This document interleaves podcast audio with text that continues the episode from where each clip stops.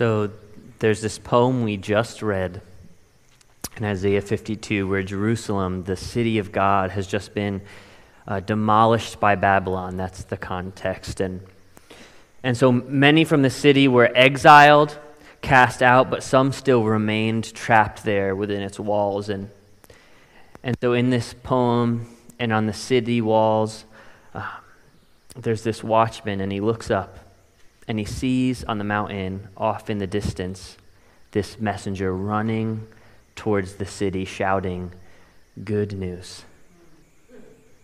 And so this messenger comes to this devastated city with a message of peace and happiness and salvation, saying, Your God still reigns. And as you continue to read like we did, you learn that this messenger, he's bringing uh, this message that despite the loss they just witnessed. Their king is ultimately still victorious, and he's returning to comfort his people and redeem his city. And so, this messenger, he's running ahead of his king to announce the good news that despite the brokenness around them, that God is victorious and is coming and is on his way to reclaim his people and his kingdom. And so this is the good news. And it's this phrase, good news, in Isaiah that's translated into the Greek as euangelion, and it's often brought into English as the gospel. And really, that's because that's exactly what this message is the gospel of the kingdom and of God. And, and so I love verse 7 in this poem how beautiful on the mountains are the feet of him who brings good news because this messenger's feet are beautiful because of the beautiful message that they carry. And so we're in our series on the elements of renewal this morning, and, and the first week Evan reminded us of how desperately we need it, and how in many ways we are like those people living in this destroyed city or living as exiles outside of our true home. And so last week I talked to us about justification, this idea of how we can become a part of God's kingdom and his people, and, and how God does all the work to make that so. And so he fought and won the battle and is victorious, so that it's by faith alone in his works on our behalf that we can be declared righteous and be considered a part of his people and his family. And it was my hope last week to make clear to you that there's nothing that we have to do to earn salvation, but that there are things we're called and commanded to do once we have it. And so we concluded last week that true faith is justification with works. And so I'm grateful today that I get to follow up on that and to spend our time today talking about what it means to live on the other side of this equation and to show you what exactly it means to live out of a justified life. So, adoption into the family is free, but as part of the family, you have to adopt the family business. And so, the element of renewal we're looking at this morning is what it means to have an orientation towards that mission, towards the family business.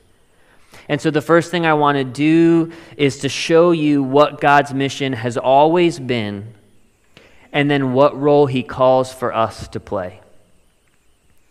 And hopefully, as I do, we'll be able to see more clearly how we can be on mission together as His people.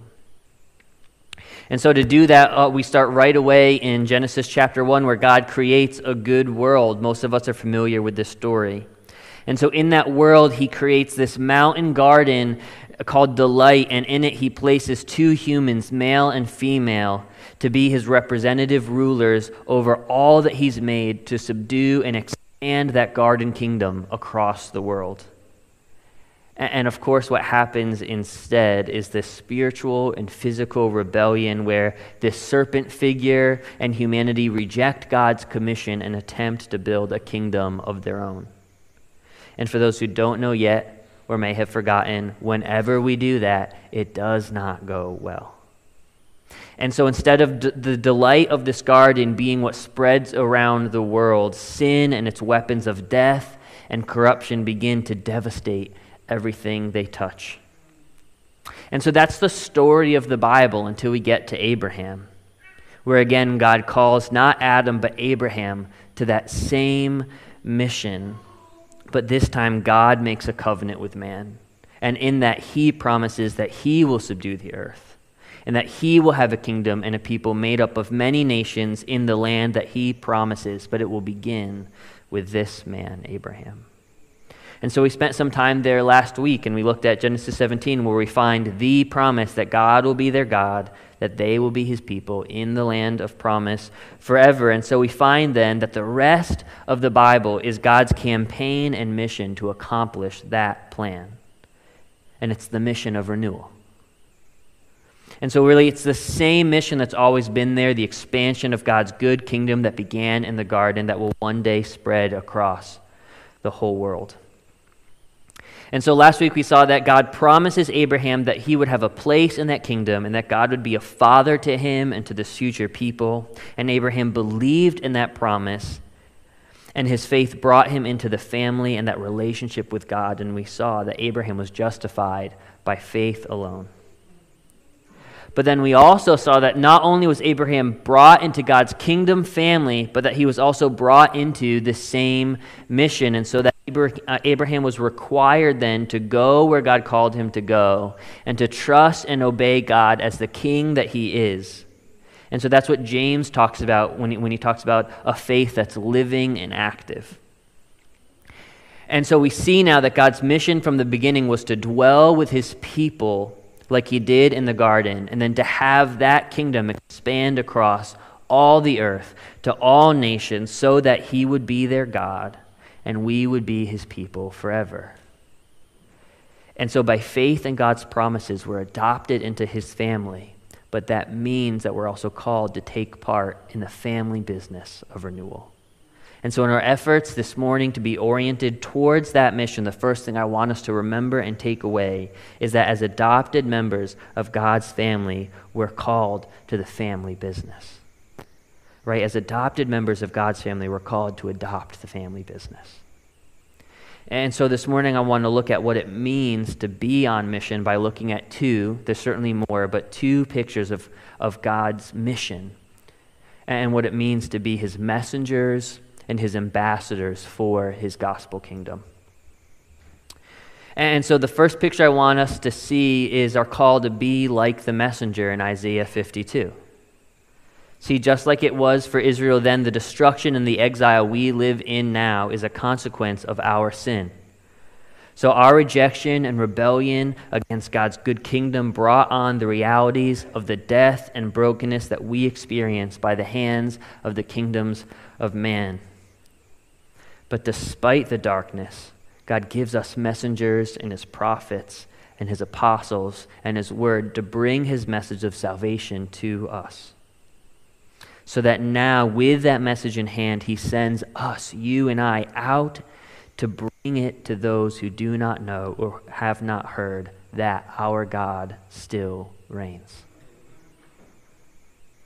And so, if you feel like your life is like that city laid to ruin, can I be that messenger for you this morning? That, listen, despite how it may seem, God is still king. And even though our enemies have some victories and in many ways have torn us down, God is coming to be your comfort. And in fact, because of his works, you can go to him for that now. But more, he's strong enough to give you whatever is needed whatever you're battling, He'll give you victory because of His promises and His victory over sin. Not only are you not alone because of that, but eventually you'll have victory because He had victory. Whether it's in this life or in the future kingdom, but victory is yours because it's His.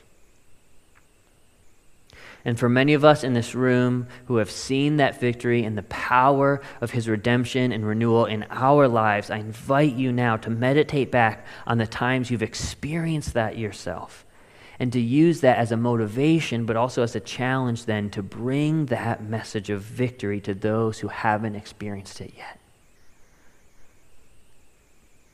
You know, I've, I've shared some of my story uh, before. Um, but I didn't exactly grow up in the best home. And so there was a lot of anger in my house. And so there was a lot of fear and anger in me. But somewhere in my middle school or high school years, God brought someone into my life who was patient with me and was kind to me and who helped me to understand that despite the rubble I was living in, God had waged a war and went on a campaign to rescue me out of that darkness and to bring me into his kingdom family. And can we just let that sink in for a moment? Like, that's not a metaphor.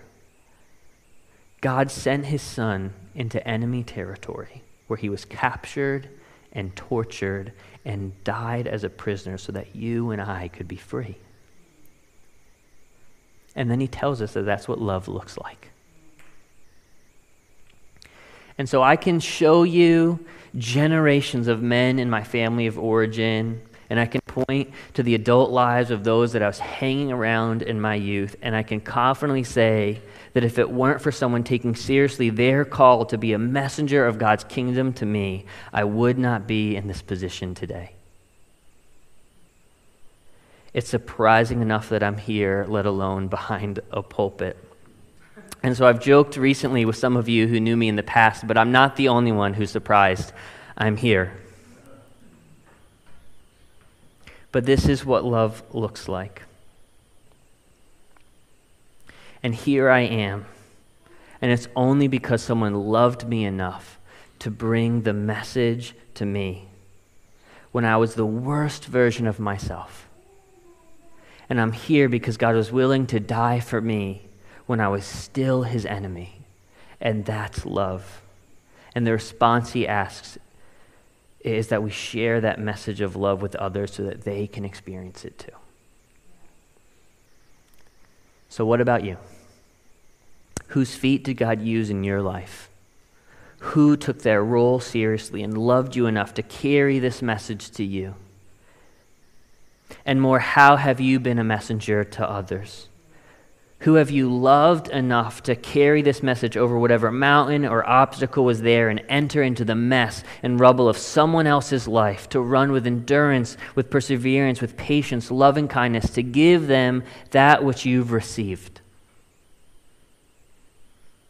Or what excuse do you use that prevents you from being the messenger you're called to be?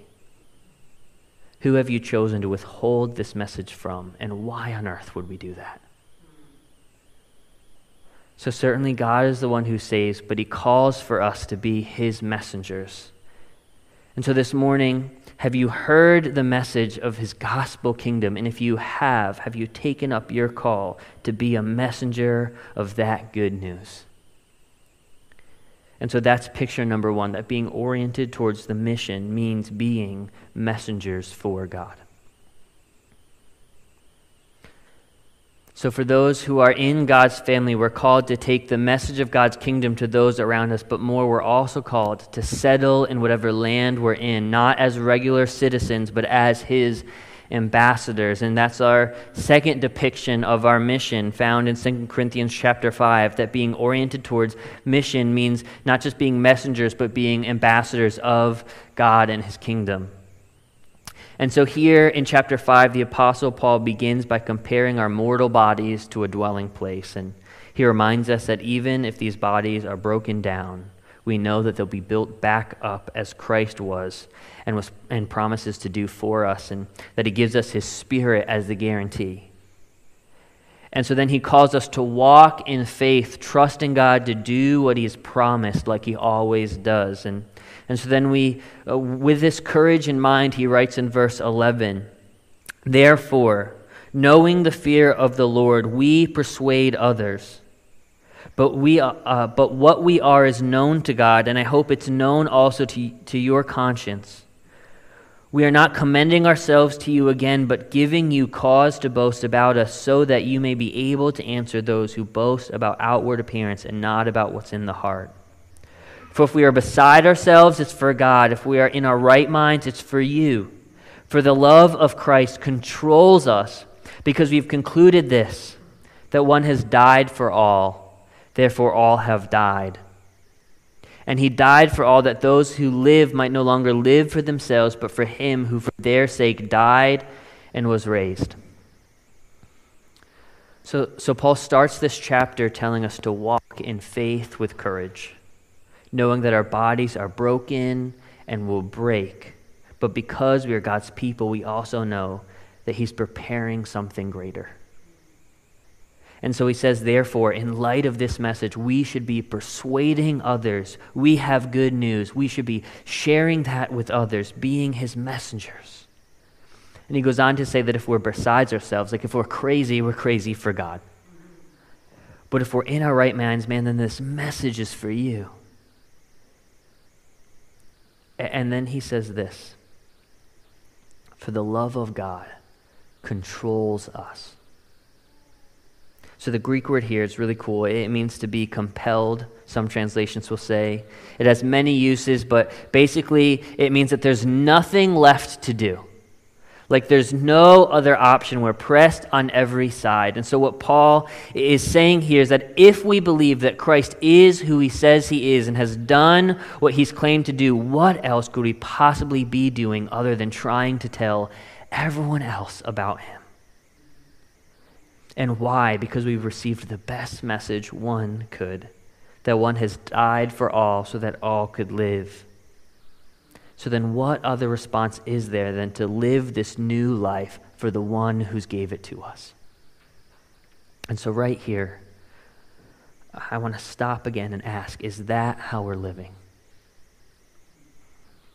Like, with what fervor, how compelled do you feel to share Christ's message of free grace with others? And depending on your answer, maybe there's some serious reflection that has to go on there. Just the other day, I was having a conversation with another pastor friend of mine, and, and we both were talking about just how even we can feel ill equipped sometimes, and, and how uncomfortable it can feel sometimes in trying to share Christ with others. And, and so, listen, I get it. I'm, I'm one of your pastors, and sometimes even I get weird about it. But listen, we have to get over ourselves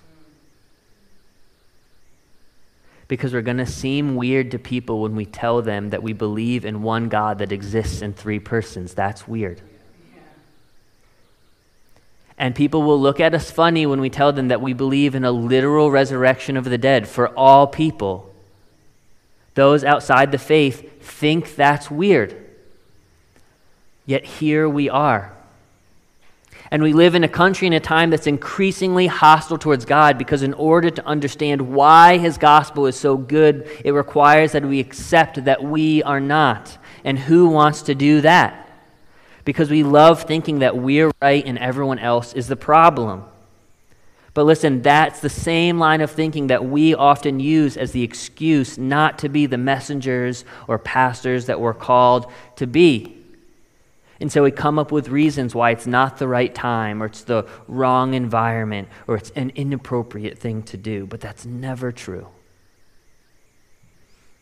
And so it's so much more likely that we're just scared of being rejected or thought less of. And that's always selfish, and certainly not God honoring when we refuse to proclaim His name in an attempt to protect, to protect our own. So every time we do that, which we all do, it just makes us like Peter when he denied Christ.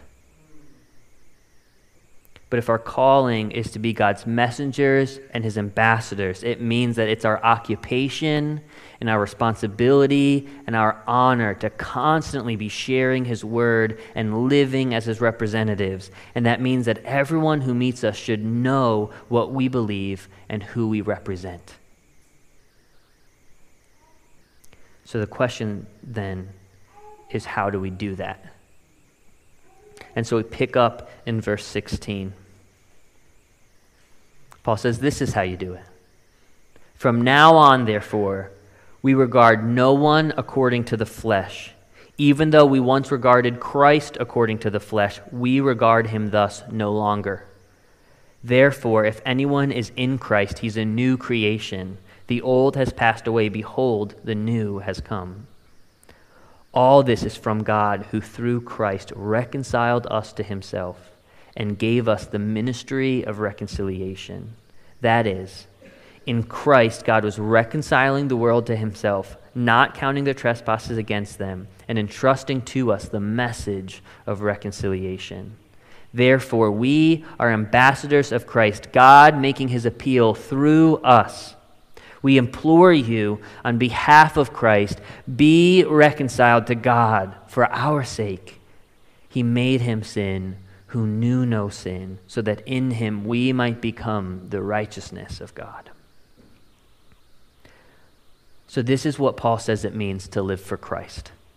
He says first that we no longer judge people based upon the flesh. Paul himself did that at one time. He judged Christ by the flesh and thought him a heretic. And so he held the coats of the men who murdered his follower Stephen. But no longer do we judge people by the flesh. And here's what he's saying For us, there are only two kinds of people those spiritually dead and those alive and in the family kingdom of God. That's it. And for those inside the family, we see them then as Christ sees us as brothers and friends, so we love them that way. And for those outside the family, we see them in the state that they're in, and we have compassion on them, and we seek and desire to be Christ to them as his ambassadors, bringing his message to them and earnestly seeking to invite, persuade, and beg, if we have to, that they would be reconciled to God. And this is what got me this week that God doesn't need to reconcile to us, He did nothing wrong. We should be reconciling to Him, but instead, He did everything necessary for us to be reconciled to Him. And then He gives us, as His people, this message of reconciliation, and it's an appeal, and it's an urgent request come to me. There's nothing I hold against you. Despite how much you've hurt me and rejected my law and refused my kingdom, if you would only come to me, I would be a father to you and I would bring you comfort and I would give you rest, but you have to come to me. And so, if you're here this morning and your life feels like that city that was laid to ruin, despite who or whatever's broken you down, Christ is King and He still reigns. And He's coming to bring comfort and rest and peace to any who will accept it. Will you accept it? And Paul's writing this letter to these people that he loves, that on behalf of Christ, he implores them to be reconciled to God, who made a way to not just be forgiven, but brought into this family relationship with him. Not just declared righteous and forgiven, but brought into a relationship with the God of the universe who loves them enough to live a perfect life that only He could, to then give it to pay for all our imperfections so that you don't have to. And so this so in this passage we have a picture of our God not just sitting on some throne far off, but desperately begging for people to come to him that they may be forgiven and loved and set free. But he makes that appeal through us. And so, do you feel the passion and burden expressed in this text? It's for you. But it's also for those who don't know him yet. And, and he says God's plan is that you and I would share in that burden and make his appeal to the world. So, this morning, do you feel that burden? And if so, does your life reflect it? And if not, what's your excuse? Man, mine always falls short.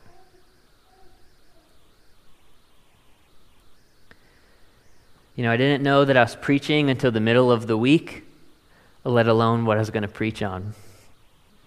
And that's probably not a super relatable situation for most of you, but it, at the same time, it's just like any surprise responsibility that a room full of people will actively be affected by and God might judge you for. But as I was preparing for today, uh, as I was working on this on Friday, and I had a, quite a bit of distractions, and uh, that was super frustrating. But towards the end of the day, I got a call from a woman who I hadn't heard from since pre COVID times. And every time she calls, you know she needs something, and it's probably very urgent for her. And so I did what any good pastor would, and I ignored the call. Uh, but then I listened to her voicemail. And with distress in her voice, she tells me that she's supposed to be moving out of her government subsidized apartment and into another, but she's supposed to be out that Saturday, yesterday. And so I find out that the person who was supposed to help her move had a heart attack. And so, knowing her situation and knowing that she called me after years of silence, you know that there's actually no one else. And so, this is already a super frustrating and anxious week for me. I told you I had these like spur of the moment stuff going on, normal human experience, life stuff, and now I have this dilemma of this woman's need, and what am I supposed to do? So, there's nothing in me that wants to help a woman move in the rain and at the same time, everything in me does. I also have a wife that I didn't get to see all week while I was working, and I'm also just exhausted. And so, in that moment, I took a breath and I talked to my wife. And I reached out to some others to see if they could lend a hand. I don't know if they're able to, but I knew what I could do is get money together so that she could rent a U-Haul for the day. And so around 5, 5:30, I stopped my preparation here and I went to the ATM and I went to her apartment to drop off the money as quickly as I could so I could get back home and and then when I got there, this woman gives me a hug and she starts crying. And she tells me how hard it's been and how broken she feels. And then this woman, who's mostly a stranger to me and is often frustrating, tells me that she loves me and is grateful for how good I've been to her over the years. And I wish this could be a brag about how wonderful I am, but instead it's a confession. Because there's no way I would have helped this woman if it weren't for Christ in me. And there's no way I would have been generous to a stranger if Christ, as a stranger, first wasn't generous to me. And so, in that moment before the hug, I only saw her as an inconvenience, but what she saw was someone who loved her and cared for her. And so, listen, she didn't see me, she saw him. She saw Christ and his love in me where I had none of my own. And so, what does it look like to be a messenger and ambassador for Christ? It's really messy. You're stepping the rubble and debris of broken lives. It's pretty inconvenient. Sacrifice, service without expectation, mercy and compassion towards those who can't return it is exhausting. But it's who he is, and it's what he's done for us. And so it's the message he's entrusted to us his mission to reconcile the world to himself and create a people who love each other and the world the way that he loves his people and his world. And through us, his plan is to beg the world to come to him. That's the family business and the mission. That he makes his appeal and he implores for people to come to him. So, will you give your life to that mission the way that He's given your life, His life for you. And listen, it doesn't always have to be in extravagant ways. In fact, it rarely is. But we can be on mission in the mundane of the day to day. It's finding out that someone has a need and filling it if you can. It's sharing with your coworker how much God has done for you and is willing to do for them. It's giving a listening ear to someone who needs it. It's simple ways of serving the community around you as representatives of his family in our local context or in our greater context. Listen, we shared in our announcements just in October, we have opportunity after opportunity for you to be an ambassador of God's kingdom here in the Northeast. Because of the rain, yesterday's movie night was moved to next Saturday, so it's not too late to sign up as a volunteer to hand out popcorn or water or just give a smile and a hello to somebody who's just looking for something for their family to do. We have the harvest fair the following weekend with Third, where we just get to share a time and an opportunity and serve the families around us. We have trunk or treat at the end of the month where we can just dress up in silly costumes and decorate our car and just bring joy and give candy to people who may not have an opportunity to do that elsewhere. It doesn't have to be in large ways, it can be in the day to day.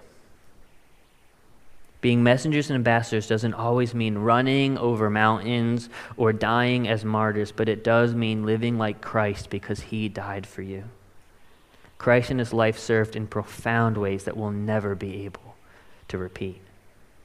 But he also did simple things like listening to those who are outcast, feeding those who are hungry, showing love and compassion to those who are otherwise rejected. And we can certainly do that. So we were adopted freely into God's family, but as adopted members of God's family, we're called to the mission and the family business of reconciliation and renewal, which means being messengers and ambassadors of his kingdom family. Would we take on that role as earnestly as he has for us? Let's pray.